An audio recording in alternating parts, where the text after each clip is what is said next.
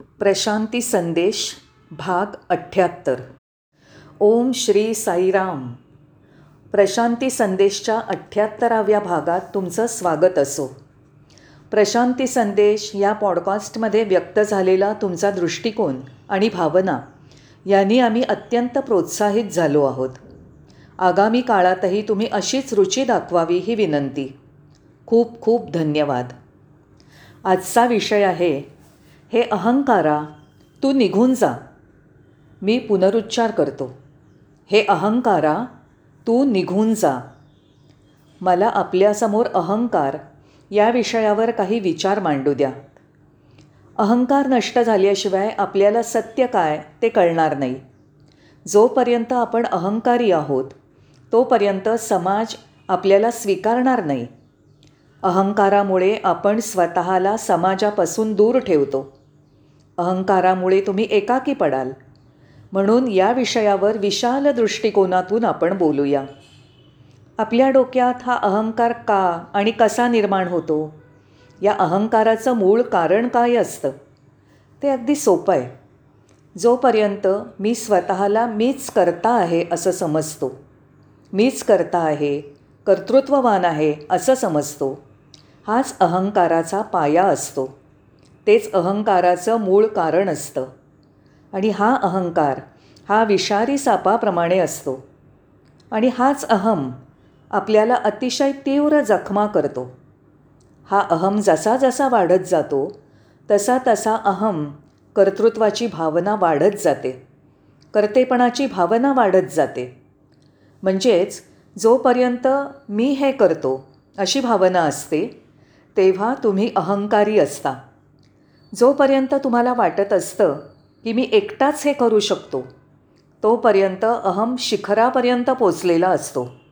ओह ओ त्यावेळेला तुमच्यातला अहम शिखरावर पोचलेला असतो. तुम्ही एक मोठं घर बांधता. घर जितकं मोठं तितका तुमचा अहंकार मोठा. अहम आणि तुमचं घर थेट एकमेकांच्या प्रमाणातच असतात. तुम्हाला माहिती आहे हे घर पन्नासात बांधलं गेलं. तुम्हाला माहिती आहे हे सगळं संगमरवर राजस्थानातनं आणलं आहे कुणी विचारलं होतं? कुणाला हवं होतं? ते केवळ अहममुळेच होतं. अहमचं प्रदर्शन असतं. आणि आता काही लोकांना जग जिंकायचं आहे तुम्ही कधी जग जिंकू शकाल का? जग हे काय एखाद्याच्या हातात असतं? ते जिंकायला कुणाच्या हातात आहे का? आणि जरी तुम्ही ते जिंकलत तरी ते तुमच्याबरोबर राहणार आहे का? काहीही नाही. पण हे अहमचंच प्रदर्शन आहे.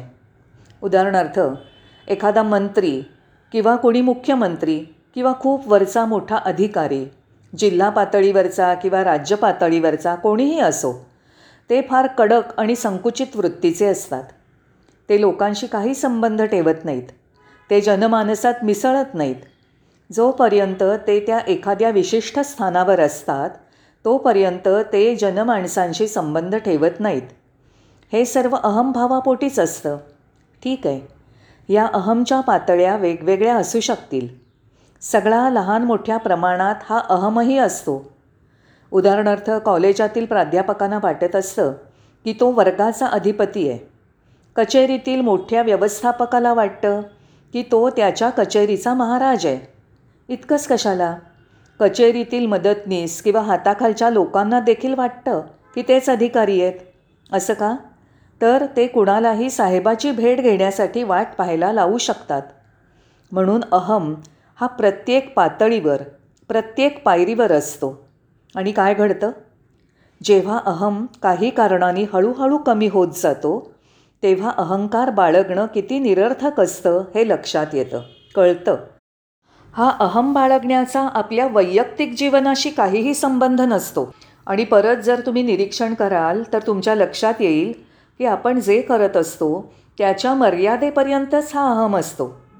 जर तुम्हाला वाटत असेल की माझ्या कुटुंबात मी फार मोठा शहाणा आहे तर होय तुम्ही कौटुंबिक मर्यादेपर्यंत अहमभावी आहात. मला असं वाटतं की मी कायदेमंडळाचा सदस्य किंवा महापौर आहे म्हणून समाजात मी फार मोठा आहे. तर होय तुम्ही त्या पातळीपर्यंत अहंकारी आहात. म्हणजे तुमच्या कार्यक्षेत्रामध्ये तुम्हाला अहंभाव असणं हे स्वाभाविक आहे. आणि आपल्याला ह्या अहंकारी अहंभावी लोकांची दुसरी एक गोष्टही माहीत असली पाहिजे. कोणताही अहंभावी माणूस कुठल्याही गोष्टीला एकदम होय म्हणायला तयार नसतो. तुम्ही जर त्याला विचाराल की सर आपण हे करूया का? नाही. सर मी बरोबर आहे ना? नाही तो म्हणतो. असं नाही म्हणण्यामध्ये अहंकारी माणसाला आपण फार शक्तिशाली आहोत. आपल्या हातात खूप अधिकार आहेत असं वाटत असतं. असं नकारार्थी उत्तर देण्यातच त्याची ताकद सामावलेली असते. आणि जर एखाद्या अहंकारी माणसाने होय असं उत्तर दिलं तर त्याला तो हतबल झाल्यासारखं वाटतं. दुसरी खूण म्हणजे हा अहंकारी माणूस नकारात्मकच असतो. तो कशालाही एकदम हो म्हणणार नाही. का? माझ्या आजीकडून मी एक गोष्ट ऐकली होती. एक भिक्षेकरी भिक्षा मागायला आला. घरातली सून बाहेर आली आणि म्हणाली ओ आता आम्ही मोकळे नाही कामात आहोत कृपा करून जा. भिक्षेकरी निघाला. तेवढ्यात सासू मंदिरातून आली आणि त्यांच्या घरातून बाहेर पडणाऱ्या भिक्षेकर्याला तिने पाहिलं आणि तिने विचारलं तू का जातोयस? तिने मला जायला सांगितलं नाही तू आत ये. आणि असं म्हणून सासू आत गेली आणि मग म्हणाली आता तू जा. याचा अर्थ असा होतो की सासूला वाटत असतं की नाही म्हणण्याचा अधिकार सुनेला नाही आहे तो अधिकार फक्त मलाच आहे असं सासूला वाटत होतं. म्हणून नाही म्हणण्याची प्रवृत्ती लोकांना फार ताकदीची किंवा सामर्थ्याची वाटत असते पण ती चुकीची आहे. अशा तऱ्हेची नाही म्हणण्याची प्रवृत्ती कुटुंबातही असते. होय किंवा नाही असं फक्त आई किंवा वडिलांनीच सांगावं. मुलं असं म्हणू शकत नाहीत. कारण ही गोष्ट कौटुंबिक क्षेत्रातली असते. आणि आपल्याला हे समजतं की ही अहंकारी माणसं नास्तिक किंवा अविश्वास बाळगणारी असतात. कारण त्यांच्यासाठी त्यांच्यावर कोणी परमेश्वर नसतो. तेच स्वतः अंतिम निर्णय घेणारे असतात. होय माझ्यापेक्षा वर कोणीही नाही अशी त्यांची भावना असते. आणि या भावनेमुळे त्यांना आनंद मिळतो. बघा केवढी आणि किती गमतीची गोष्ट आहे. सरते शेवटी हा अहंकारच आपल्या जन्ममरणाला कारण असतो. खरं म्हणजे मृत्यू पावतो तो अहंकार. व्यक्ती आत्मा किंवा जाणीव मरत नाही. जो मरण पावतो तो अहंकार असतो. आणि मृत्यू पावणाऱ्या अहंकारालाच आपण अनुसरत असतो. किती दयनीय अवस्था आहे ही. आणि जोपर्यंत आपण अहंकारी असतो तोपर्यंत आपली हार नक्कीच होते. तुम्ही हरणार आहात हे नक्की असतं. कारण तुम्ही अहंकारी असल्यामुळे तुम्ही एकटेच राहता.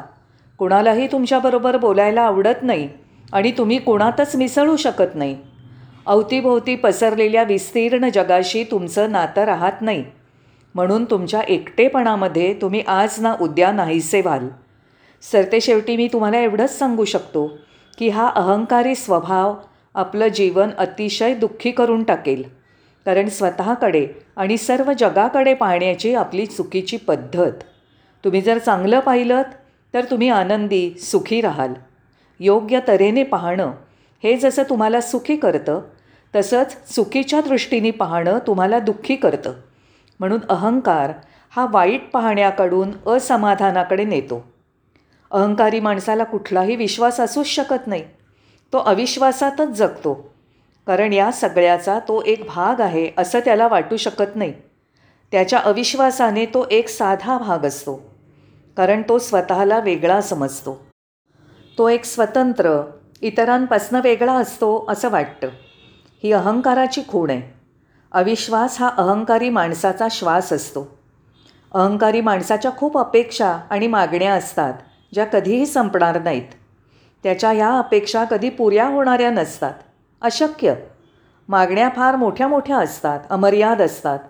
अशा वेळेला तुमचं समाधान कसं होणार? हा अहंकाराचा एक स्वभावच असतो. हा अहंकार फार संसर्गजन्य असतो. जर मी एखाद्या अहंकारी माणसाला इतका कडक आत्मकेंद्रित आणि दुसऱ्याशी तुसडेपणाने वागताना पाहिलं तर मला वाटतं ओ हो हाच का तो दर्जा? असं मी म्हणू शकतो. मी त्याच्यासारखा का होऊ नये? अशा प्रकारे अहंकार असा संसर्गाने होणारा असतो. मला तरी असंच वाटतं. आणि मी म्हटल्याप्रमाणे हा अहंकार प्रत्येकात असतोच. अगदी कैदी गुन्हेगार यांच्यातही अहंभाव असतोच. कारण एकाचा गुन्हा दुसऱ्याने केलेल्या गुन्ह्यापेक्षा मोठा असतो. आणि अहंकार हा भूतासारखाच आहे. जो तुमची शिकार करून जन्मभर तुमचा पाठलाग करतो. हा अहंकार तुमच्या देहाची एक ओळखच बनून जातो.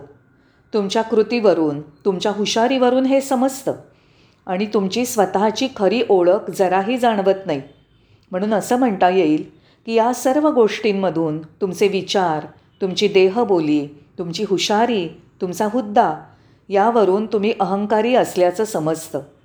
अहंकारी माणसाची अशी जडणघडण असते आणि ह्या अहंकाराचे परिणाम आपल्या नित्य जीवनावर होतात.